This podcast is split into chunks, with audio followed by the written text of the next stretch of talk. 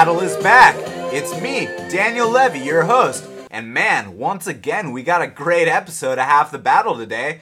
We got Josh the Gentleman Hill. This guy's taking on Marlon Moraes for the 135 pound title at WSOF. You know, a lot of people thought he won the first fight. So uh, he knows he's got to go in there and finish the fight this time. We're also talking to Damien Brown. He's a UFC lightweight. He's fighting at UFC 201 in Atlanta, Georgia. And he took on Alan Patrick in his UFC debut, and he took it on less than a week short notice. And he put on a very, very valiant effort. So definitely look out for my talk with him.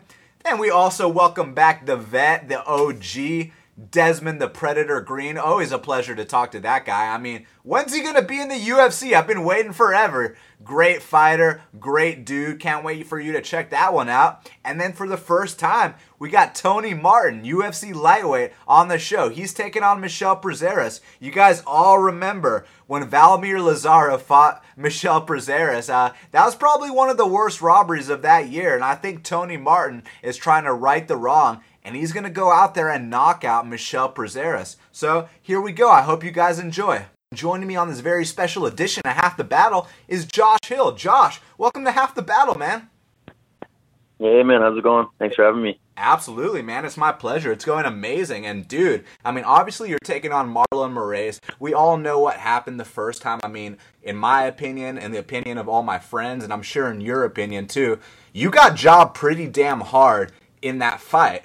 So I mean, first of all, you understand you got to go out there and finish him this time around, right?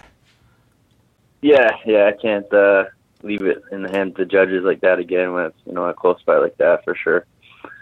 I mean, dude, it's one of those situations where you could beat his ass four to one, even five nothing, and you know, I mean. I got to be careful the words I use here, but in these other leagues, they go for their guy. So, you, you did you see that Fedor fight the other day? I did. I did, man. That was scary. Dude, so it, you're in one of those situations, my man, because they would have let Fedor die in there before they uh, stopped the fight. You know what I mean? Oh yeah, hundred percent. I uh, even the ref stepped in for that one second when his mouth guard was out, and then you know let him keep going. That uh, I thought it, that fight was probably a draw. I had it 10-8 the first round, and then I had Fedor the next two. But you know, in Russia, right? Dude, and not only did the ref uh, give him back his mouthpiece, he gave him a breather right as the as the finishing sequence was about to happen. I was like, "Are you kidding me right now?"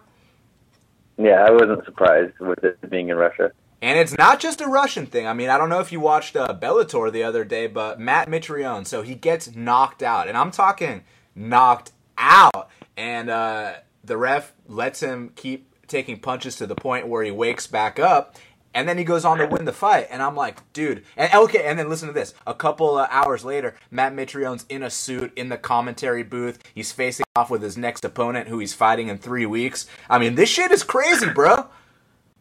Three weeks, eh? Wow, that's pretty crazy. I'm surprised he got cleared for that. I mean, uh, I, you know, uh, word on the street is he got cleared, but did he really get cleared? You know what I mean, Josh? Yeah, you, you, never know. Who knows what's going on behind the scenes? So, I mean, I got to know your mindset, man. Let's say you drop Marlon Moraes and, you know, you're trying to go for the finish. Let's say he survives and then the next couple mm-hmm. rounds are closed. You can't feel confident, man. You got to you got to put the exclamation there, man, because they want their guy to win, as unfortunate as it sounds. Yeah, yeah, hundred percent. That's just like the first fight. I uh, the first round, I heard him a couple times, and and did a lot of damage to him. But then I kind of took my foot off the gas a bit in rounds two and three, uh, and then came back harder in rounds four and five. But it, you know, it was uh, wasn't enough to seal the deal. So yeah, I'm gonna. Uh, I heard him. I, I just gotta you know keep that foot on the gas the whole time and uh, don't give him a chance to breathe or recover at all. And, and really, you know, obviously want that finish. But if it's if it's not going to be a finish, it's got to be like 100% definite. You know, I won that fight. Yeah, now I'm not one to give a fighter advice because you know obviously you're the fighter, I'm the guy that watches the fights, but I would recommend uh you know, put yourself in the line of fire, man. If you get knocked out, you get knocked out, but man, you got to put this guy away. Yeah, no, I agree. Totally 100%. I got to you know, um I think the only difference in that fight was I think damage wise I did a lot more to him. Um but he just was more active and threw more shots at me, even though he didn't really hit me with much. nothing really significant. Uh, he was just the person that was coming forward more and throwing more shots at me. So, and uh, and the judges, you know, mind to see that he's being the more active fighter. So I got to just be in his face and yeah, just uh, you know, not overly reckless aggression, but calculated aggression, and really just you know open up and let my hands go. I think uh, that fight was a huge confidence booster for me. Um, you know, I I, was a huge underdog in that fight. Everybody thought I was just going to get wrecked in the first round, and uh, and then I go five rounds all on the feet with this guy. So, you know, he saw my power. You know, I felt what he throws, and uh, you know, I don't think he's going to want to clinch with me at all. Um, but you know, I can't wait to get back in there and just let it go. Yeah, man, let it go. That's what it's all about. And it's funny you bring up how, you know, you did more damage, but he was more active. But I guarantee you, if the roles were reversed and you were more active and he did more damage, it, it would be the same result because, like we said, man, they want their guy to win. So let it all out on the line, my friend. Yes, sir, dude. That's the plan. And uh, dude, I want to talk to you about your fight against uh, Bekbulat Magomedov. It's funny because he was 16 and 0 going into this fight, and you know, one of my buddies was like, "Dude, this guy Bekbulat, you know, Sambo World Champion. I'm gonna bet on him to beat Josh Hill." And I was like, "Dude, bad idea. Do not bet against Josh Hill in this spot." And it's funny because uh, Bekbulat, he's shooting for takedowns. Uh, he's going in there head first. He's not even setting up his takedowns. I was like, "What is this guy doing? You clearly won every round." And then it was a split decision again. Split, yeah. Those judges that night, man, were crazy. Like even backstage, we were watching some of the fights beforehand, and like some of the decisions they were calling was like, "What the hell is going on, man?" But yeah, I I felt that I won every round. Uh, there was no like dominant rounds. Um, I was actually that was kind of a frustrating fight. Like I was, whenever I engaged, he would retreat and just be out of range and then he would you know shoot in and I'd stuff it, but I just I couldn't find my range really with him. He was a little bit longer and it was just hard to hit. But uh, yeah, I thought I won every round pretty uh, pretty easily. Now, when you tie up with a Sambo world champion who at the time was 16 and 0, I mean, what what kind of strength did he possess? Uh, to be honest, not not I wasn't overwhelmed. Like at 135, there's not a lot of guys you know you put me in there with that I'm not going to outpower them, or at least be on the same level as power with them. Um, you know, I work a lot of clinch work, a lot of wrestling clinch work on the wall, and I'm really, really comfortable there. And you know, I felt him, and, and I think you know the weight cut for him is big too. He looked really, really sucked out at the weigh-ins, and even when I seen him in the cage, he looked like he didn't bounce back as as big as I thought he would. Um, so I don't know if that had a factor at all, but yeah, I, I felt uh, I felt like the stronger guy for sure. Now, when a guy starts shooting in for takedowns head first and he doesn't even set them up, are you like, okay, thanks, man? Like, were, were you like, oh, this is the Sambo World Champion? Yeah, I was surprised. That was because I was, I knew that he would do that. I knew he would shoot for sure, or at least try to clinch up with me and take me down in the clinch. But yeah, it was just like, you know, I heard my coach uh, in the corner when he shot. He's like, "That's it. That's all he's got." And you can see everything coming. You're a step ahead and I was like, damn, you know, I am. uh, yeah, I, I was kind of surprised a bit. Uh, I thought it would be a little bit more, um, you know, more fluent, more set up, and it'd be harder to defend. Now, your next fight, you took on Bendy Casimir. Obviously, he's a vet of the sport, and uh, you you finally got all three judges to see it in your favor. And it's funny because it's not like uh, you know there was much difference in terms of that and your fight with Bekbulat or Marlon in the sense that you were the rightful winner each time. But this time there wasn't any bullshit, and coincidentally enough, it wasn't in World Series of Fighting. Yeah, did did you see that fight with Bendy? Did you happen to see it or not? I actually didn't get a chance to see it because I I don't know where to see it, man. Yeah, I think the only place you could have seen it was on the Fight Network and uh, like Go Fight Live. But it was uh, the most awkward fight I've ever had to do, man. Um, I, I knew Bendy's been fighting for a long time, and I watched his last few fights. And man, all he, he's a southpaw. He's got really long arms, and all he does is throw a spinning back fist, and he like rolls into donkey guard, and just goes for guys for your legs every time you engage. So that's all he did the whole fight. And uh, every time I went near him, he'd do spinning back fist and then dive right for my leg. Then I'd defend it, get back up, and then you know the same thing again. It was just really, really awkward.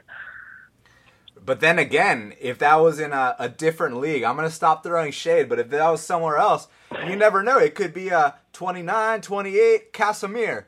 30 27 yeah. Hill and 29 28. You know what I mean? The winner by split decision. It, you know, it could have been some more bullshit, but uh, you got the victory there. So it had to have felt good, huh?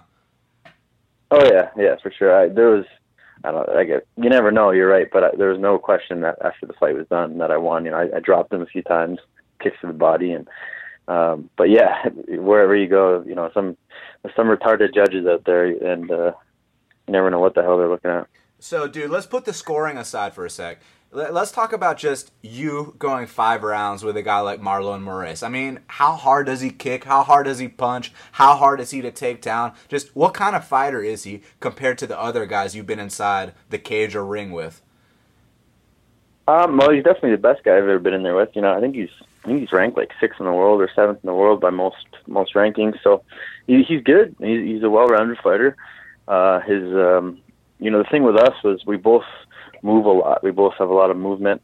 Uh, we both have good footwork. So in our fight, it was a battle of footwork and who's going to make that first mistake. Um, and we, when we did come together, we both threw heavy heat. Um, his kicks, you know, I've watched a lot of his, his fights and, and he chopped a lot of guys down with his, his kicks. He got a lot, really good low kicks. And, you know, with me, uh, I just, I think with my movement, I kind of stifled that a bit and I checked a couple. So he didn't throw many kicks to the legs at all with me. Threw lots to the body and some to the head, um, which I blocked majority of. Um, but uh, yeah, he's fast. Um, he's got good movement, good uh, good footwork. Um, you know, he didn't want to clinch it all with me, uh, which I'd like to do more of this time. We'll see what happens, but I'm gonna I'm just gonna mix this fight up, you know, and uh, there's gonna be a lot of striking. There's gonna be clinch. There's gonna be wrestling. Probably some grappling. And uh, wherever this fight goes, I just want to make him pay. Man, so you were supposed to fight a uh, Sheymon Moraes at one point, huh? That dude is no slouch. Yeah, yeah, we were supposed to fight uh, beforehand. I can't remember what happened. Um, I don't know what happened exactly, but yeah, me and him were scheduled to fight, and then something happened, and I ended up fighting Marlon uh, in February of last year. Um, yeah, and then Sheymon went on to fight him afterwards, and I think Marlon, I think he subbed him in like the second or third round or something like that. Uh, and I'm, since then, Sheymon's uh, went up to 45, which I think is probably a better move for me. It looks a lot better, more healthy. Yeah, you versus Sheymon would be a crazy fight because that dude, like I said, he's no slouch at all. Now, let me ask you something. You mentioned how you checked a couple of uh, Marlon Moraes kicks. I mean, what's that shin on shin like when you guys are going 100%? Um, it's like more the next day. uh, it sucks, but um, you know, I'd rather take it there than on the thigh, a couple of those, because then I'm not, I'm not moving in the cage much. I'm not going to be walking right for a little while. So I'd much rather have that check, even though it does suck. Um, and it's, you know, you can feel it the next day, but I'd rather have that all day than, you know, taking those on the, on the thigh or the, you know, back of the leg or anything like that. So, um, you know, definitely, uh, you know, a must, especially when a guy like Marlon, because he, he kicks really hard and fast. Yeah, absolutely, man. So, hey, you're taking on Marlon Moraes. July 30th, WSOF 32, main event. How's this fight going to go down, man? Oh, and new, and new champion. That's how it's going down. Um, it's pretty sweet. Me and uh, me and Lance. I'm I'm actually down here at uh, in California, Team Alpha right now, getting ready. And Lance is the co-main event. He's fighting for his belts back, um, and then I'm fighting Marlon for uh, for my belt. So that's uh, it's gonna be good. Um, you know, it's gonna be two new champions. That's what we're planning. That's what uh, I'm expecting. And uh, you know, however this fight goes, I can see it ending. I don't know. I could see this fight in so many ways. I thought about a million different ways. I could see it ending very quick. I could see it being another five round war. You know what I mean? So I don't know, um, but I expect my hand to be raised at the end of this one. Awesome. Well, Josh, I want to thank you so much for taking the time to speak with me right here, right now on Half the Battle. Let the audience know where to follow you on social media and anything else you want to plug, man. Now's the time. Yeah, uh, follow me at Gentleman J Hill. Uh, that's my Instagram and my Twitter. Um, my Facebook is, you know, just follow me Josh Hill. Um, that's pretty much it, man. Uh, yeah, just shout out to all my supporters and friends and family and teammates and everybody that's been helping me get ready for this and uh, sponsors and and thanks for having me on, man. Absolutely, man. And uh, stick around for a sec because I got a couple off-air questions for you. All right? Yeah, man. No problem. All right, cool. Welcome back to Half the Battle. I'm your host, as always, Daniel Levy, and joining me on this very special edition of Half the Battle is Desmond Green. Des, welcome back to Half the Battle, man. Hey, appreciate it, bros. Appreciate it. How's it going? It's going amazing, dude. It's great to have you back on the show. Uh, congrats on the big win, man. Uh, thank you, thank you. Knocking, knocking them down one by one, slowly but surely. Yeah, there you go. go. and you're and you're taking on a dude named Dez. So I mean, you had to show him who the real Desmond is in there. Oh yeah, bro. Like as soon as soon as this fight like got announced, it's like, oh well, you, you got a guy named Desmond Hill. I'm like, oh shit, well, Desmond's not a common name, but I'm like, I gotta show this guy. You know, there's only one true fan. I'm a, I'm a real big Dragon Ball Z fan, so I was like, yo, there's only one true fan, you know. Yeah. But uh, yeah, it was fun. It was fun. Fun getting to fight a guy my name. So you you expected to knock him out in the first round, and he was actually tough enough to go all three with you. Were you surprised by that? Yeah, I was. Um, you know, his he he was uh his stuff was a lot better than I uh, predicted it to be. Um, you know, not to make any excuses, but the guy did come in nine pounds heavy, and you know that definitely plays a lot, especially when you know you cut he a guy like him that's coming down at 155. And I was banking on him having a hard weight cut and uh, you know dying out, but when you uh you know you skip your job and you kind of take the easy way out and come in nine pounds over uh, you know, you're going to be a little bit bigger. So, you know, I, that was something I had to adjust to even during the fight. I, I could definitely feel the weight difference, especially with me coming up from 145 and him coming down from 185 to 170. But, you know, it is what it is. I got the job done. Holy shit. Nine pounds overweight. I mean, one doesn't simply come in nine pounds overweight. When did you find out oh, that, no. he, that he wasn't going to yeah. come in at 55? Yeah, and that that that's the that's the that's the bullshit. Cause you know, like you said, you know, you don't just come in nine pounds over. You you you know that you're gonna be that much over, and they didn't even tell me until literally uh, like an hour before weighing.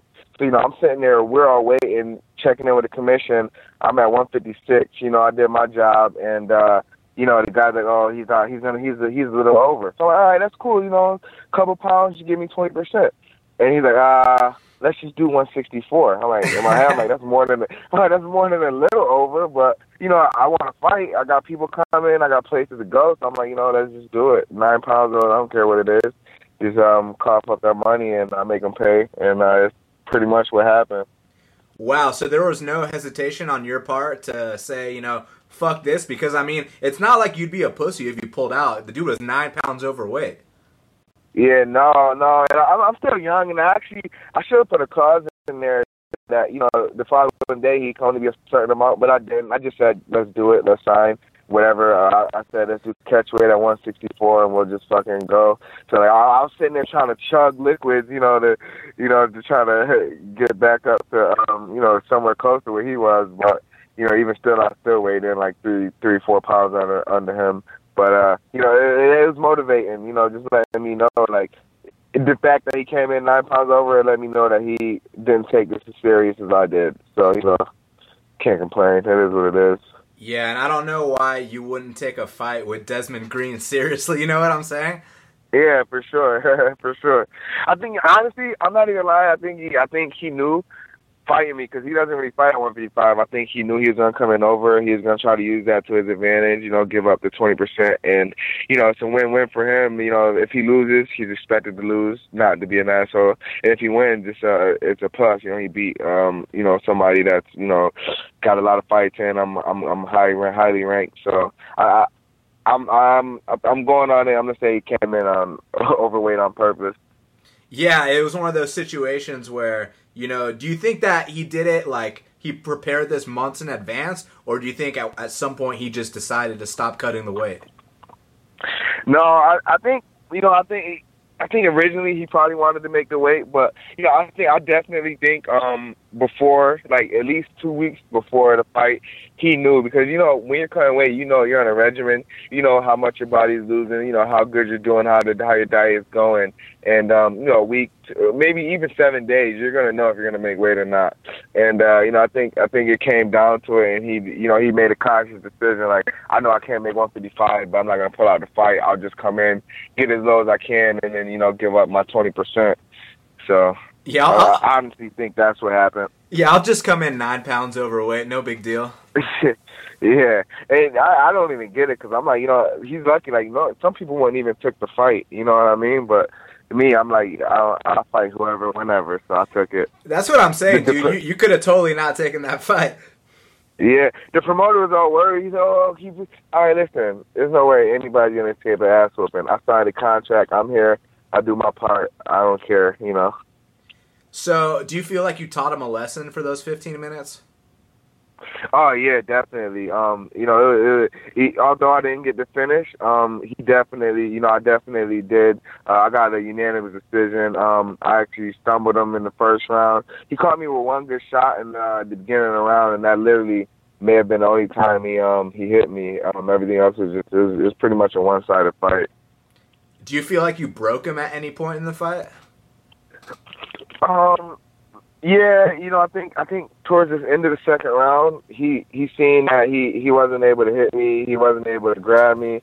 Um, you know, I, I kept I kept um, you know, getting control of him, uh, getting the tips, you know, on the rope, and uh, I could I could kind of see in his face, you know, the first couple after the first round, he he lost that sense of urgency. I felt like, you know, he was just fighting to survive, then he was just going into survival mode, and. uh you know, I, I, you know, I didn't feel too much too threatened after the first round. You know, you're kind of seeing somebody's eyes when they want to hurt you, and uh, he, you know, he had that look in the first round. But after the first round, I didn't really, um, I didn't really sense a sense of urgency from him.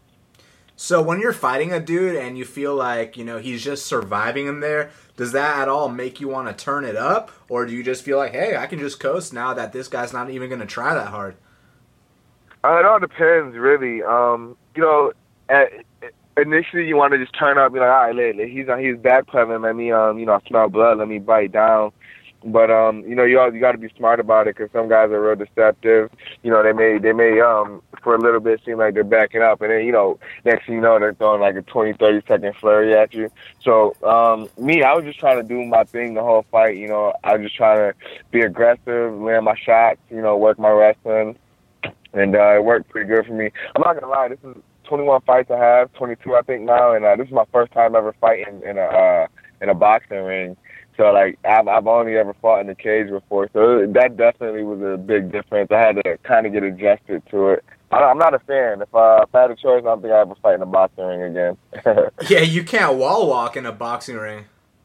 Yeah, that's what I don't like because I'm a I'm a wrestler by nature, and I get a lot of I pressure guys. I get a lot, I'm I'm so used to getting guys up against the gate, and uh, you can't go anywhere. But with the boxing, you got more give. You know, um, it's not it's not even like you know when you get when you got somebody in the octagon, you get them against the gate, boom, they're stuck there. Um, but in the boxing, you know, they fall out. Like a couple of times, I'm on top of this guy Desmond. I'm hitting him. We go out of we go out of the ropes, and then the ref stands us on our feet.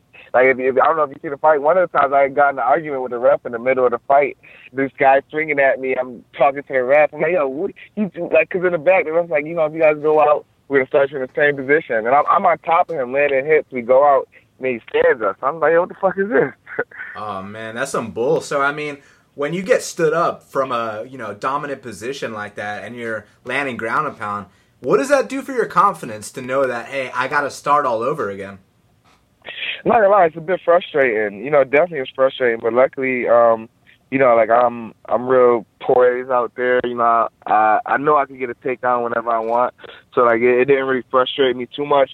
It more just like it kind of pissed me off because I'm like, yeah, I just I worked to put this guy in a bad position. I worked to put me in a great position, and all this guy has to do is roll out of bounds and we start back on our feet. You know what I mean? Especially with a guy like him who's who's already came in so heavy. You know, he's only relying on power punches. Um, you know, so it is frustrating, but it was something I had to deal with. You know. Oh yeah, absolutely. You got to overcome. It's probably a great experience for you. And I'll tell you what, man. I mean, it's not just in a ring. I mean, I've seen a bunch of refs in cages. They'll do these early stand-ups. You know, someone will be passing guard and they're clearly working, and the ref will just stand them up yeah, listen, my I think it was like three fights ago. Not even lying, bro. I'm not lying. I'm on top of this guy. I'm punching him in his stomach. Like literally, I'm punching him, and the ref grabs my hand, my punching hand, and stands us up. Like as I'm going down to land another punch, he stands us. I'm like, wait, wait, what? Wow. I thought I like you stopping the fight. I'm like, we're standing up. Like, you know, I was, I was so confused, but you know, it's just it's one of those things, man. You never know what the ref is gonna do. You never know what the judges are gonna judge. So you just gotta go out there and fight your fight. Yeah, it's truly unbelievable. But the good news is uh, you're getting all this experience under your belt. So by the time you make it to the UFC, you'll have seen everything pretty much. Yeah, for sure. That's a, that's the thing I tell a lot of people. Like everybody always asks me, like, "Oh, are you ready to get to the UFC? Are you ready?" And um, you know, my record is really deceiving. You know, I got like 21 fights, but I've only been fighting for three and a half years, and I've only been training for three and a half years. You know, I, I started fighting as soon as I started training because I was a wrestler, so you know, I didn't need too many amateur experience. But um, I'm in no rush. You know, I'm, I'm trying to I'm trying to get everything I can out of it before I get to the big show. That way, I make no mistakes because you know you, you make a mistake there and uh you know that's liable to set you back you know much further than had you make mistakes before you get to the big show you know yeah, I 100% agree. And I mean, you see that with a lot of people's careers. So I definitely agree with you. You're taking the right steps. Yeah. And, and next up, man, you're taking on Frank Carrillo at Titan FC 40. And I mean, this is a guy, you know, you're, speaking of deceptive records, his record is a little bit deceptive too, you know? A lot of people would be like, Yeah. oh, he's just some journeyman. But this guy has actually beat some UFC vets in the past. Yeah, yeah, definitely. Um, you know, a guy like Frank is um somebody like you said. If you just look at him on paper, you know, he wouldn't be too threatened. But uh, you know, two of my teammates have fought him, uh, Yuri and um Abel, and you know, they both told me, you know, he's a tough guy. I watched video, and I can just tell from the video, you know, I can tell he's a tough grinder. You know, he, although he's ten and six, um, it doesn't really tell the story about him. You know, he's a good fighter. I definitely have to be fully prepared. Um, he looks like he's strong, and he's another guy that uh, I don't know what it is. I just move up to 55 and I'm fighting all of these heavy guys. But you know, he's another heavy guy that's coming down from uh, you know, he used to fight at 185. So I'm gonna go out there on a limb and uh, I'm gonna say I don't think he's gonna make weight, but I'm gonna take the fight anyway, of course, and still make him pay for it. Yeah, well, hopefully it's not by nine pounds this time, though. Oh man, listen, you know, and I don't even mind that because I'm just like, yo, listen, if you're gonna come in nine pounds over, give me a call the week before. I won't turn the fight down. I just say, cool, let's just do the catch weight wherever you're comfortable at. I just don't want to cut down to 56, you know, like last time, and this guy shows up an hour before weigh-in, like, oh, listen, I'm nine pounds, I can't get it off. Yeah. Like, come on, guy. Man, but I'll tell you what, now, you're the fighter here, so tell me what you think about this. I feel like there's a mental edge for the guy that cuts the weight. Yeah, for sure, definitely. You know, when I when I when I face a guy that doesn't come in on weight, you know, number one thing I think of is how did his camp go? Because when I'm in my camp, everything's accounted for. You know, I'm checking my weight every week, every not every week. Well, I'm checking my weight every day. You know, making sure I'm doing the right workouts to you know maximize my body. And you know, a guy that comes in overweight, all I think of is this guy's just been dicking around this whole camp, you know, eating what he wants, doing what he wants, working out whenever he wants, and you know, not really paying attention, um, you know, to the details of things. And uh, you know, me, my ultimate goal is to get to the UFC, and that should be everybody's goal. I feel like, you know, when I fight these guys that don't make weight, I'm like, you know, they don't, they don't really want to be in the UFC because number one, that's the number one thing that they hate is guys that don't make weight. So you know, that just lets me kind of know, it lets me know how much how serious they take their career. Yeah, absolutely, and it's another uh, you know way to gain experience because you know at the in the back of your mind you feel like I can't lose to this guy. He doesn't want it as bad as I do. Yeah, for sure, for sure, definitely. So how's it been going at the Blackzilians, man? Oh man, it's lovely up and down here, man. It's fucking lovely, beautiful out. Like it's, uh, I love it. And uh, you know, the team is just so strong. We got so many guys in the room that I go with and I get, you know, working with on a daily basis. Like, man, uh, you know, Henry. Number one, Henri Hooft. Like me and him has been getting so much work in. He's been helping my striking out so much. But when it comes to just my teammates, you know, uh, Gilbert Durinho, um, Michael Johnson, Jason Jackson, Abel Trujillo, you know, Kush. You know, I got, I got guys like that every day that I'm working out with. We're pushing the limits, pushing each other. Um, it's just great. You know, I really love that vibe and the atmosphere up here. Yeah, and speaking of uh, Gilbert Durinho, he's got a big fight coming up against a really tough European. How's he looking, man? Yeah, yo, he Gilbert. I'm telling you, I'm not even exaggerating, bro. Gilbert is looking the best I've seen him look since I've gotten here. You know, even the coaches, everybody in the room now, yo, damn, Gilbert's looking good. Like, you know, just yesterday, uh, Tuesday we had spar, and you know, I was just watching him just tear it up in the room. You know what I mean? He's looking real good, just focused. He's uh, he's looking, he's looking good. I'm, I'm, I'm very confident that he's gonna go out there and get this win. Yeah, I mean, he's one of those dudes that if he takes you down, chances are the fight could be over very quick. Exactly, exactly. And you know, I mean, that's the thing with him. He's so so good on the ground. It's crazy, it's scary, but his stand up is actually developing so much. It's like, you know, kind of wherever he takes it, you know, he's gonna have the advantage. But like you said, if he gets you on the ground, a blink of an eye, he could, you know, put you in a submission, boom, just like that. So it's gonna be it's gonna be a very interesting fight, you know, and uh he's he's been looking he's been looking really hungry, real focused lately. So I'm excited to see how he does. Yeah, and you know, a lot of people might criticize his stand up, but I'll tell you what, the dude is so tough. I mean, he comes to fight every single time. Oh yeah, for sure, definitely. And you know, honestly, the people that criticize his stand up, I don't even know what to say about them. Like everybody always has something to say, but like it's it's different when you're out there and you're getting punches thrown at you. Nothing ever is ever gonna look pretty, you know what I mean? So but he like you said, he gets it done, he gets in there, he's not scared to um, you know, throw and bang and, you know, much respect to anybody like that. No, absolutely. Did you see that fight between uh Danny Hot Chocolate and uh, Dominic Steele like a month or two ago?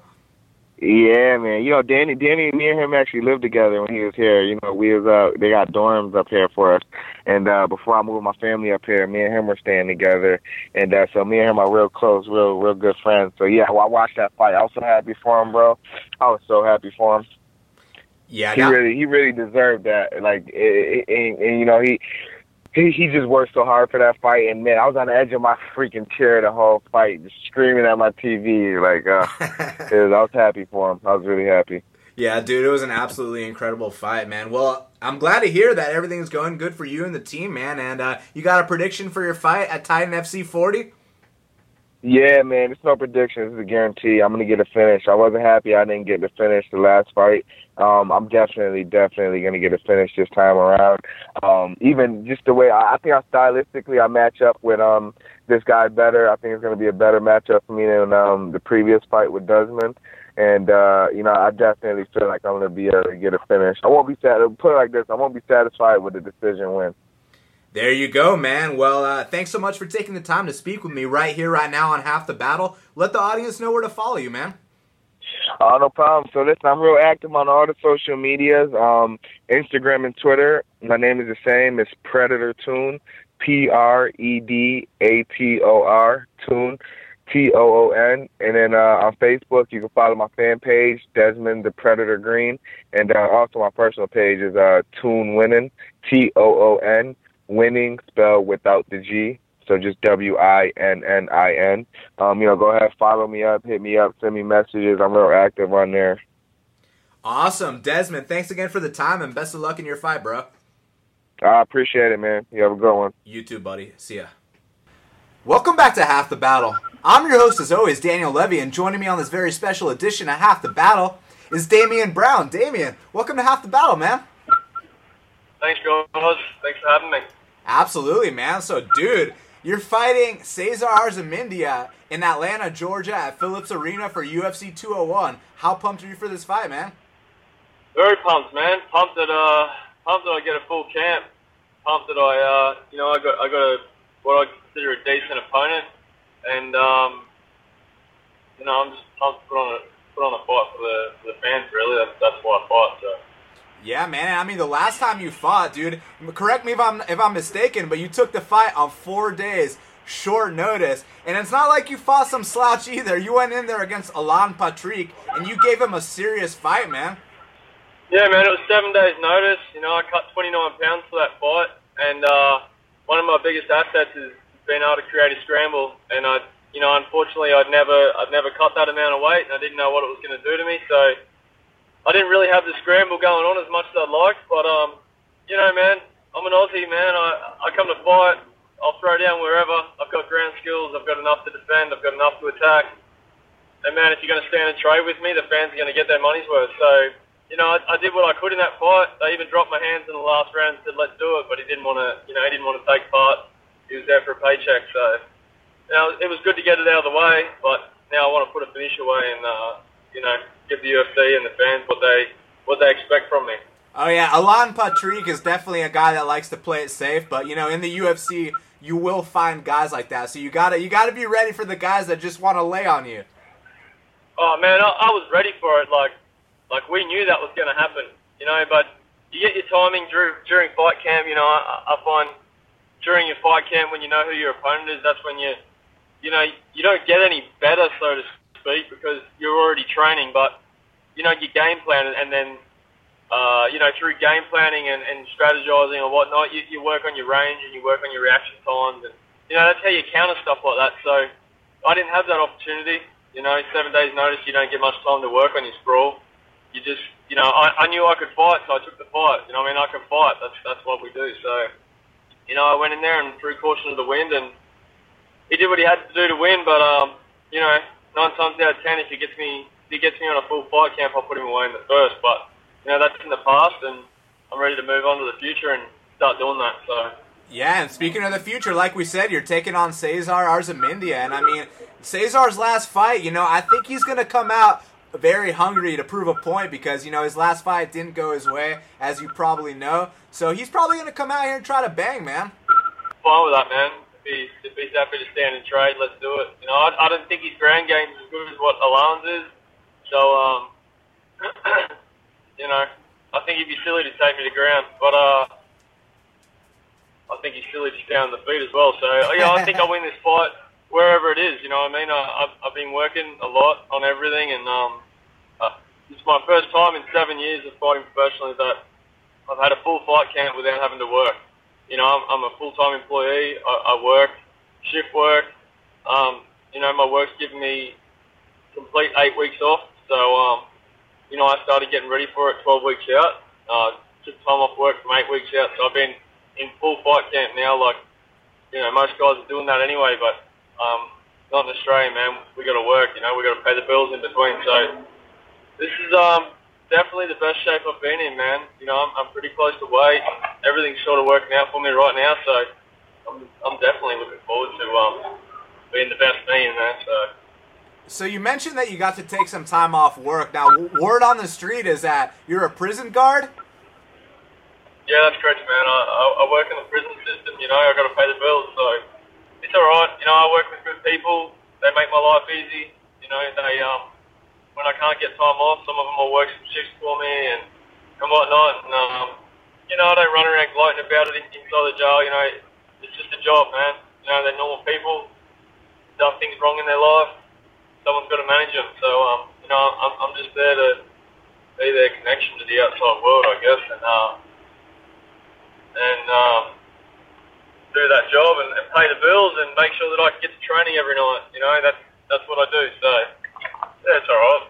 Yeah, absolutely, man. I'm, I mean, I'm sure you've spoken about it many times in Australia, but here in the states, you know, for a lot of the fans, it might be their first time hearing your story. So, I mean, you got yeah. you got any good stories of you uh, breaking up some fights down there?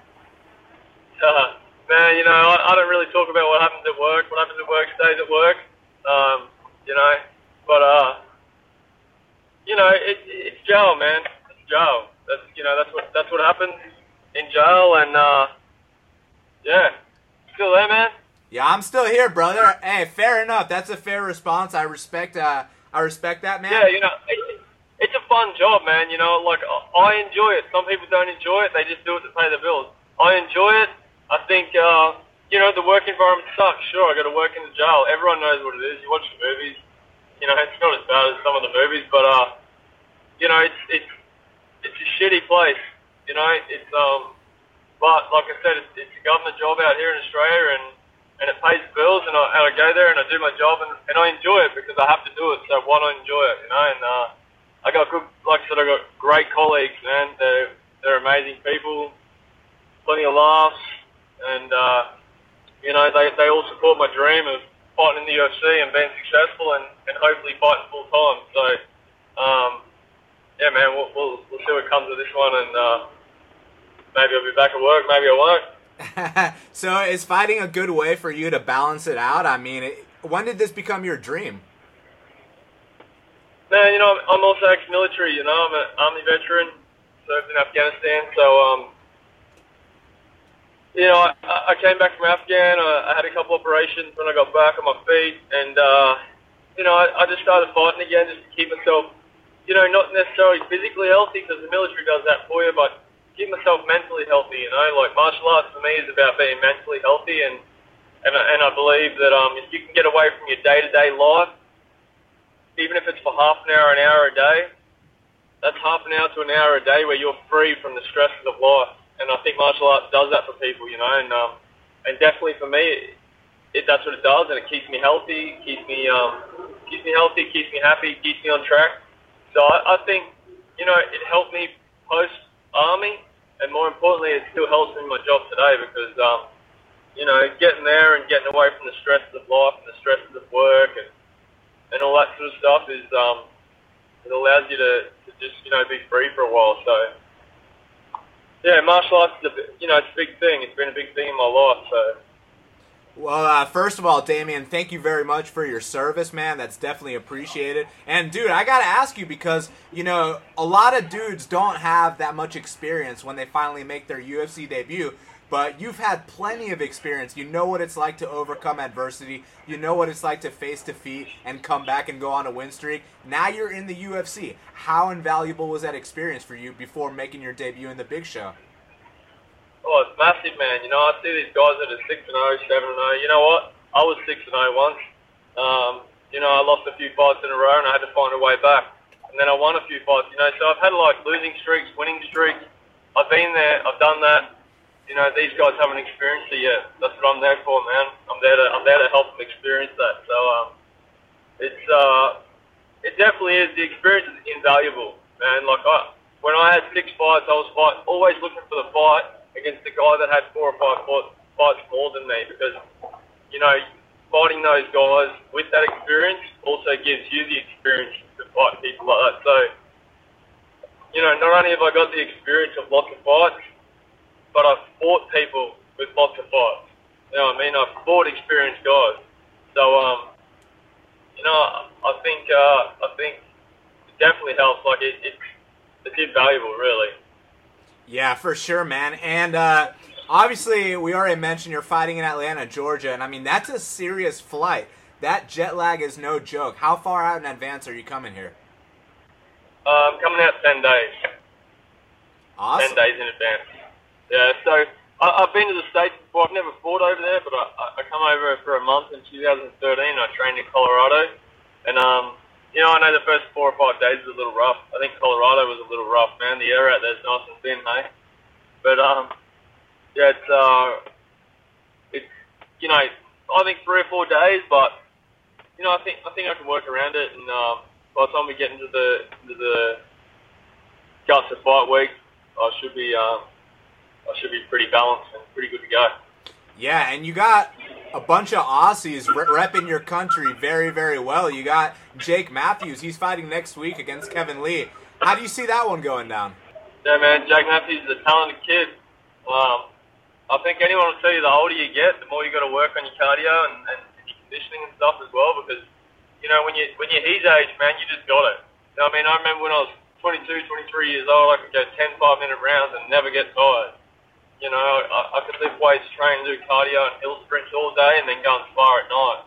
I think, you know, I, I think he's he's a talented kid. He's four and one in the UFC, I think, and um, you know, he's definitely making his mark on the division. He's repping Australia well, and I, I think I think he'll put Kevin Lee away, and maybe the second late late in the second round, maybe the third round. I don't think it goes to a decision. And you got Mark Hunt fighting Brock Lesnar, and man, you know, just for me as a fan of this sport I'm like, Mark, please put this guy away. I mean, this guy, you know, Brock, he, he leaves the sport for five years, goes and does the fake wrestling, and if he comes back and he beats uh, Mark Hunt, it's just not a good look. I need Mark Hunt to go out there and knock him out. You know what I mean? Yeah, look, I, you know, I think it's not a good look, man. But um, at the same time, people forget wasn't he an NCAA wrestler?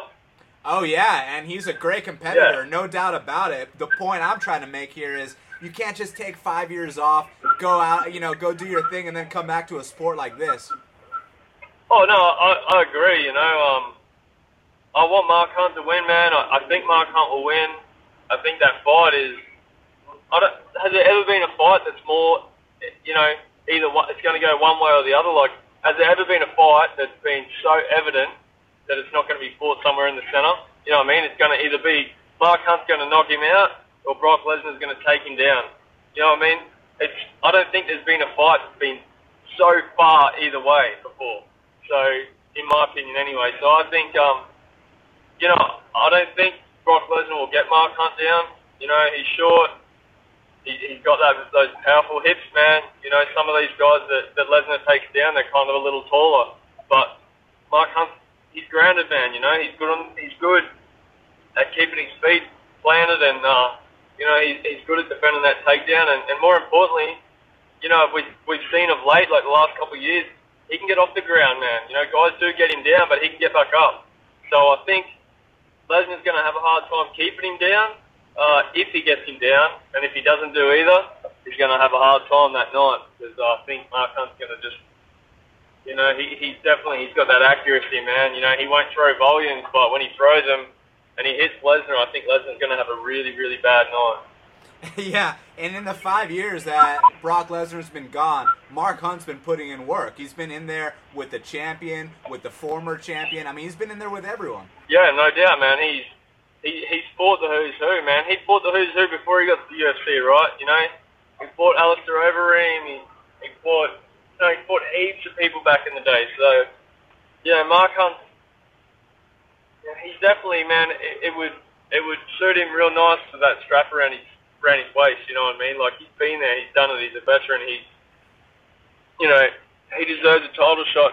And I think uh, I think if he puts Lesnar away, man, he might get that. So, um, yeah, it'd be nice to see what happens. Yeah, definitely. And how about that? This kid, uh, Robert Whitaker, man, he's uh, he's something special, huh? Yeah, man. Uh, you know, I, I don't know Rob real well. You know, he's in Sydney, which is a fair way away from Brisbane, but uh, he he's talented, man. You know, I watched um I watched him fight for ages now. You know, back when he was like I think he was like nine and zero or nine and one or something like that.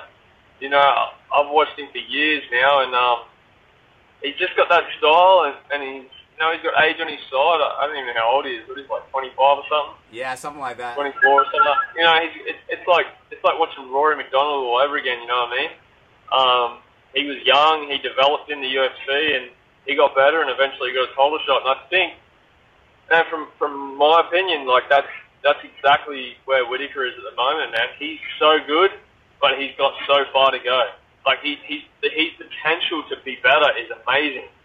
Um, and I think you know he's going to be there for the long haul. I, I don't think I don't think Whitaker's going anywhere. Uh, you know he he's explosive too, man. So being so explosive, you know he, he's got that he can cover that distance quick, and his striking's good. Um, it'd be nice to see him fight someone like you know Romero or someone like that who's got that wrestling ability, you know, that, that Olympic wrestling caliber. Um, just the test, but um, you know, I, I, he obviously hits hard, man. You know, if he hits you, you're going down. So um, yeah, seeing what he did to Tavares, you know what I mean. So um, if his timing's on and he closes that distance and you don't see it coming, you're not going to see it coming. So, man, I would, I definitely wouldn't be disappointed to see him get a title shot. You know, he deserves that shot against Bisping. Bisping had that, uh, he was meant to fight him and he pulled out. And you know, there were the guys in that top five. Some are injured. You know, some are coming off losses. You know, it'd be, it'd be quite fitting to see um, see him get that shot. So we'll see what happens. Yeah, Rob might be the first guy to bring back gold to Australia. That'd be amazing to see, man. Well, Damien, before we get out of here, man, I need a fight prediction. How's your fight with Cesar Arzamendia going to go down at UFC 201 in ATL? Man, it'll it'll go down however I want it to, but uh, it's uh, I think um, definitely won't be a decision. That's for sure. You know, I think um, it'll depend on him. If he wants to take it to the ground, I finish by sub. If he wants to stand up, I'll knock him out. I don't care. So I think uh, the fight will finish somewhere in the first or second round. We'll see what happens. Well, the fans are going to be really happy to hear that. And Damien, I want to thank you so much for taking the time to speak with me right here, right now on Half the Battle. Let the audience know where to follow you on social media and anything else you want to plug now. Now's the time, man. Yeah, man. Facebook, Twitter, Instagram. That's all I got. But follow me at beatdown155. Check out my stuff, like it, share it, get me out there, man. Let people know who I am because I come to fight and I fight for the fans. Well, that's why you're on half the battle right now because I only talk to guys that come to fight. So thanks again, Damien, and I hope you have a great day, man. Cheers, man. See you guys. See you, man. Welcome back to Half the Battle. I'm your host, as always, Daniel Levy, and joining me on this very special edition of Half the Battle is Tony Martin. Tony, welcome to Half the Battle, man. Hey, thanks, guys. Thanks for having me on. Absolutely, man. It's my pleasure. So, dude, let's get right down to it. You're taking on Michel Prazeres July 23rd, UFC on Fox 20. You stoked? Yeah, I'm really excited, man. I'm. Uh, I think it's a great matchup for me, a great fight, and uh, I feel great. Dude, it's an absolutely great matchup for you. First of all, did you watch uh, Prazeres versus Valmir Lazaro by chance? Oh, absolutely. Dude, I mean, was that not one of the worst decisions you've ever seen? Oh, I was. Uh, I couldn't believe it. I mean, mostly because they're both Brazilians. So I mean, you expected to have a legit judging going on, but yeah, I thought. Uh, you know, he he lost those last two rounds easily, handedly. So I don't know. I don't know what happened, but that's uh, I guess good for me. You know, Lazaro, he's a six foot striker so it was kind of a great look uh, for me leading into the fight too. Dude, exactly. That's what I'm saying. I'm like, this is a similar matchup as that one, and you know, uh, Valmir Lazaro was the underdog, so I'm still bitter about that because you know I bet on him and I, he clearly won, and I think you're going to be the underdog here. Going to be betting on you, of course. And I mean, look, the thing with Michel Prazeres, so we we all know the deal. Five foot six, stocky, throws big bombs, and he's uh, pretty heavy on top. Yeah, I mean, uh, his game is very simple, and uh, he's obviously really good at it. But I watch him, and and nothing nothing impresses me. You know, nothing uh, he does makes me be like, I got to watch out for this. You know, I think it's just one of those fights that I just got to be ready to go. You know, if he if he somehow lands a takedown, I just got to get back up right away, and then. uh and also, I think you know the difference between me and Lazaro is going to be the big differences in the grappling department. I think that uh, my offensive grappling is actually could come into a big play too. Mostly when uh, Prazeres gets tired a lot. He gets really tired. He starts to fade, and I think he makes a lot of bad decisions. And I think those are uh, spots that Lazaro didn't capitalize capitalize on, and uh, and I think these are things that I'll I'll take advantage of and finish the fight. Definitely. Now, man, in your last fight, I mean, not only did you get the victory, but you made such big improvements. You know, everyone always criticized you for, you know, you look like a world champion in round one, and then round two, you might be a little gassed. But I'll tell you what, against Felipe Oliveira, you actually started off a little bit slow, and then in round three, you finished him. So you corrected your mistakes, man. Yeah, no, you know, that's been a thing. Uh well, I think I think it was all more just getting comfortable. You know, I think that uh, you know instead of just having to force everything, and and then uh, finally, you know, the second round is when uh, I feel like I don't know something just clicked, and I just resorted to all my training and kind of just let my training take over for I, I think the first time instead of trying to think about what I'm going to do, and uh, and that way I just reacted, and and it was definitely a great feeling, like you said, is to come out in the second round and win the second round, then come out in the third round and finish finish them in the third. So I was definitely a lot of improvements and the same thing. You know, every camp I'm trying to get better, and I, you know, I do look at my weaknesses and and uh, and that's what I try to strengthen at all all the time. Another interesting thing that was uh, quite an opposite from some of your setbacks, you know, against uh, Rashid Benny and Leo, you know, like I said, you looked amazing in that first round. Against Felipe, you actually lost the first round. Is that a first for you? Yeah, I think that I think that is a first. You know, definitely first in the UFC. I, I'm not. Uh, uh, I don't think I ever lost the the first round before, so it's kind of it was different. You know, I definitely knew he was landing the better strikes uh, in the first, and uh, and I was wasting same thing. You know, I was kind of just wasting a lot of energy on trying to take him down and uh, trying to force it a little bit, and and then for some reason the second round I was just in the corner, and I'm like, you know what, I'm just gonna come out and we're gonna fight. You know, and I. Uh, and no, it's definitely a huge different feeling. You know, lose the first round and then uh, and then start taking over from there. So, I mean, what do you think it is that makes it so that now you do have the gas to go the full three round distance? Is it just the experience, like you mentioned, or is it something you changed in your training? Uh, no, I, I think it's definitely a little bit of both. You know, I think, uh, you know, I'm trying to train, you know, a, a lot more at my fight pace, and I, it's also a lot of exerting certain energy at the right times instead of the wrong times, and that comes with uh, you know having the experience when you're in there. You're not, you know, uh, I think a big spot where I waste a lot of my energy is just on the cage when I'm uh, I'll shoot in, I'll get in on somebody, and then instead of sometimes just backing out, I, I keep on that grind, and and that's where a lot of guys, you know, that's where you're going to waste a lot of your energy. So it's kind of one of those things that I've been just trying to figure out when to step on the gas and when to pull off a little bit. But uh, and I think this is one of the perfect fights for the to put everything together. Uh, like I said, you know, Pereira's he's obviously good. You know, he's won three UFC fights, but I don't think I, I don't think there's anywhere out there that he's better than me. You know, and I think uh, I think he's going to be in a world of shock once he actually once once once we touch each other. I think he's going to be shocked how uh, how physically strong I am too for being a six foot lanky guy.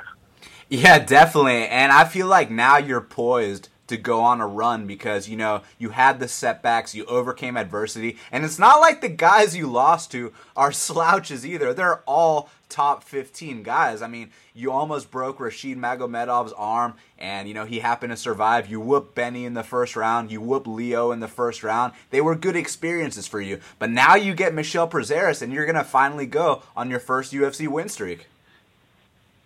Oh yeah, man, I'm super excited. You know, I think it is a great, great time for me, great matchup, and like you said, you know, those last those three guys, I, I truly think that uh, if I fought them now, I, I come out victorious. I think it's more of my mental stage right now. I think I've matured a lot in the fight game and in my in the training room, and I think that uh, I have the right training around me, the right guys around me, and I think it's definitely time for me to to keep putting my uh, stamp in the sport and keep uh, and keep my name out there and keep getting on this win streak and then prove that you know those fights only made me better and someday I, I, definitely plan on them always uh, being shocked that this guy that they beat is has surpassed them. Oh yeah, absolutely, man. And uh, you know the only reason I would bring up your past setbacks. Obviously, I feel like fighters learn a lot from them, but I mean, when you almost break a guy like Rashid Magomedov's arm and then he gets back up, I mean, is that discouraging or did you just let out too much energy trying to break his arm? No, I, well, you know, that fight, I actually, you know, I tore my LCL and my hamstring a little bit. And uh, so I was, I was like two minutes into the fight. And, you know, I was young. I was three years training. You know, I, I, I started training when I was 21. I was just I was literally almost to the date that uh, three years of training. So I, I didn't have a big background. You know, I wasn't obviously. I didn't. I, I went in the fight thinking I gotta live or die by the takedown. You know, and that and that that's what cost me the fight. You know, it wasn't. Obviously, you know, Rashid's very good, very good striker, very good takedown defense, and uh, was just you know taking them down and then kept shooting in, shooting in, shooting in, and not trusting uh, my striking at all is what really lost me the fight more than anything. Now I gotta ask you this: what's what's scarier, Rashid striking or Benny's left kick? Oh, I mean, I uh, I would definitely say I'd be a lot more. I, I feel a lot more comfortable going in with Beneil than uh, than Rashid striking. You know, because Rashid is very versatile, and uh, he's small, but he's uh, versatile. You know, he's, he's been doing that his whole life. You know, Beneil, I think, came from a uh, grappling background, and you know, if you to just get ready for one, one, one strike, I definitely, I rather prepare for one strike than a hundred. So, um, but they're both very good fighters, and obviously they've earned where they're at. But you know, I definitely plan on uh, surpassing them. Definitely, and then you take on Fabricio Camoes in Brazil. I mean, one doesn't simply take on a Brazilian in Brazil. And not only did you beat him, you finished him in the first round with a Kimura. And this is a Brazilian Jiu Jitsu uh, black belt. This is a guy that went 25 minutes in a bare knuckle brawl with Anderson Silva. So, I mean, how good did it feel to get your first UFC victory in Brazil? It's all great. You know, it was just, it was still one of those things, you know, I took the fight on three weeks' notice and it was kind of you know I was coming off the two losses. I had no choice. I had to jump in there. Um, it was kind of one of those, you know, you have UFC's calling you. You're, you're 0 2. You had no choice, and you know, I, I always liked you know fighting grapplers. You know, it's definitely should be a decent matchup for me where I feel like I should be able to get the better of the striking and and and uh, hold my own with the grappling. But uh, yeah, I just kind of went with the flow in that fight because it was three weeks. I, there was no game plan. I, I I didn't watch really any film on him because all I was concentrating on the whole time was losing weight. Uh, so I was uh, just went into the fight, and I just said, you know, I'm just gonna go with the flow, and then you know the takedown came, and uh, yeah, I got the Kimura, and that was huge. It felt great, you know, just to just to get in the try to get the mindset back, and then uh, keep moving forward. You know, I was still very disappointed from my previous two fights, so it just felt good to get those behind me. Now, you've actually won eight of your 10 victories via submission, but you're a very tall guy. You use your range really well. Are we expecting uh, any knockouts in the future? Oh, man. I mean, I don't know. I thought last fight, I thought, you know, that second round, I, I heard him and I thought for sure that it was coming. But, um, no, there's to be a lot, lot of knockouts. I think, uh, I think um, in the next couple of years here that I'll probably be I'm, I'm fully expecting to be more known as a striker than a grappler, you know. But uh, I'm never going to get away from my grappling because I know what got me here and what I do well. But I think it, uh, I, I do think my body's better fitted to be a really good striker, you know. So that's kind of been a huge focus of mine. Uh, last camp, uh, you know, like you know the my last opponent, he was known as to be a really good striker, you know. So it's kind of a thing that it was nice to get in there second round, start feeling comfortable, and start out striking this guy. And uh, no, I definitely plan on you know I, I plan on knocking uh, Prazeres out. I plan on putting them away, and I think that uh, if he's gonna if he's gonna be willing to stand and trade at all, I think that uh, I'm gonna have a huge significant advantage, and I'm not gonna be I'm gonna be in his face. I'm gonna be coming after him. So I I I, I hope he doesn't just keep diving in on the legs so I can try to get that knockout. Uh, I expect him to try to throw a couple bombs, and then he's to be diving on your legs right away. Oh yeah, I mean I kind of see it in the fights, but I think, you know, I think he he's very comfortable moving forward. You know, he, he he's uh he's stocky and and but I think he's gonna it's gonna be a little odd when uh I, I don't plan on I'm moving moving backwards. You know, I'm either moving to the side or I'm moving forward. I'm not going backwards. So if he wants to you know, so I'm gonna, I'm gonna force him to strike. I'm gonna force him to to to you to go where he's not comfortable and where I think that is gonna bring his anxiety levels up, gas him out, and then plan on putting him away. Yeah, that's a great plan, and I mean he better go forward because I mean he's five foot six. You're six feet tall. You know what I'm saying? Like he has to close that distance. Yeah, for sure. I mean, I'm gonna have almost a foot reach on him and he's going to be, you know, he comes in with wild hooks, and it is it is kind of a hard matchup, you know, to really get ready for that kind of style because not a lot of guys, you know, are you know 155 pounders at that stature and throw that that wild, but also can wrestle, you know. And he's really his main thing is to set up his wrestling. You know, I, I don't see.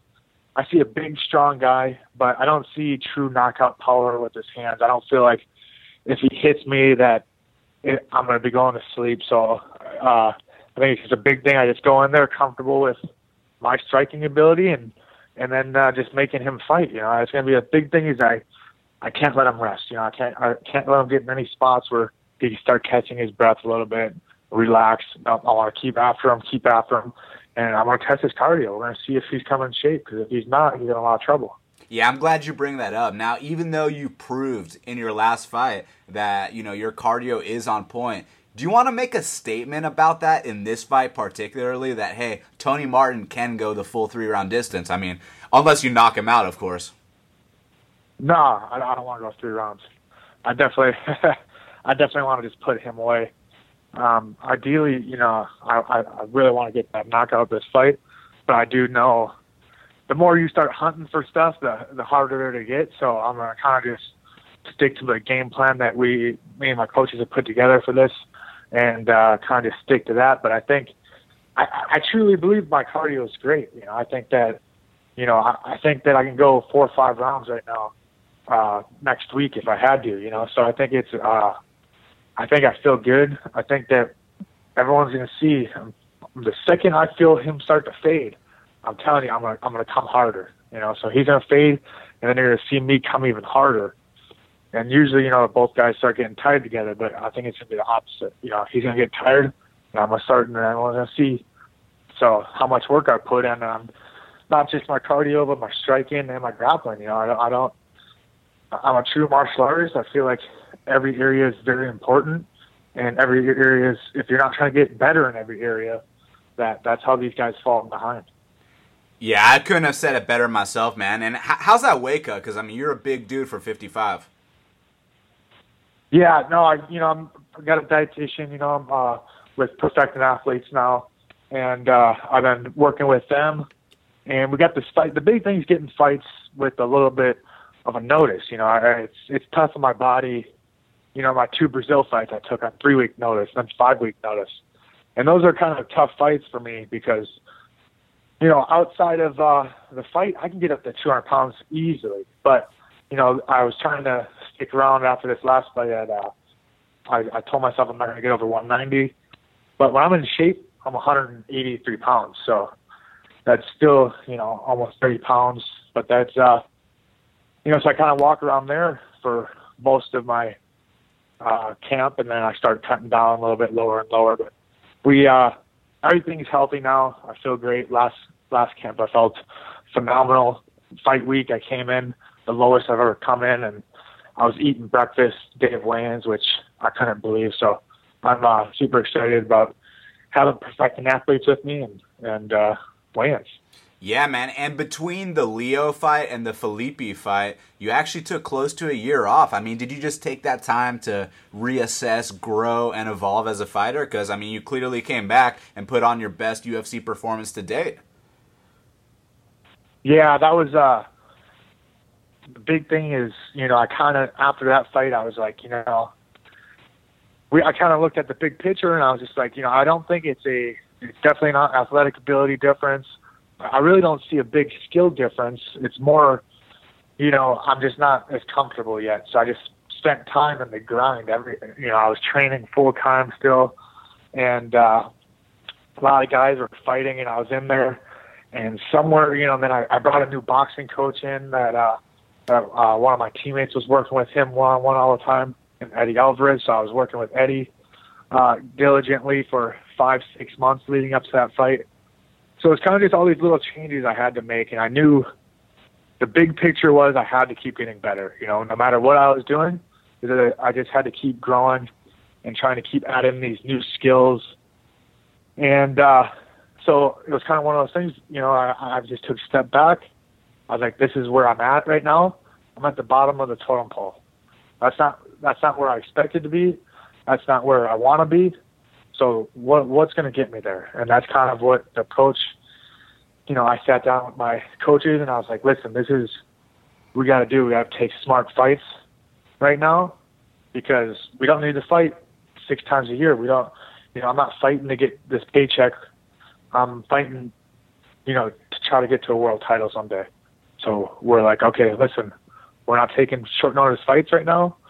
We want we want these certain fights at these certain times so we can keep building, you know, and these are the things that uh, were important. So that's why, you know, I'm kind of even this between my last fight and this fight, it's been six months. It's kind of the same thing where I'm like, I don't want to jump into the fight on a three week notice fight because right now that's not a smart decision for my career. I got to take smart fights at the right time and then let's fight. I 100% agree with you, man. And I think that Michel Prazeres is a perfect next step for you. And I mean, Joe Silva, he obviously sees something in you. That's the reason you're still here. And I mean, we all see something in you. You even in your defeats, you looked incredible early on, but then you fixed whatever it was. And then you went on, you uh, submitted Felipe in the third round, and now you're going to take on Michel, and uh, we're expecting a knockout, huh? Yeah, absolutely, man. Awesome, buddy. Well, hey, Tony, I really appreciate the time. Thank you so much for speaking with me right here, right now on Half the Battle. Let the audience know where to follow you on social media and uh, anything else you want to plug, man. Now's the time. Uh, yeah, just follow me at T Martin MMA uh, on my Twitter, and then uh, just mostly I just want to thank all my friends, teammates, coaches, all my uh, my wife, obviously, she's been by my side from the beginning. So, and obviously, thank you guys for having me on the show. I appreciate the time, and I plan on putting on a my best performance to date on uh, July 23rd. I can't wait to see it. And real quick, there's another lightweight matchup on that same card you're fighting on. Edson Barbosa versus Gilbert Melendez. How do you see that one going down? I, I think that Edson's going to win. You know, I, I I don't know what's going on with Gilly, but he's kind of looked uh, a little different the last few fights. if, if, you I know thought, what I uh, mean.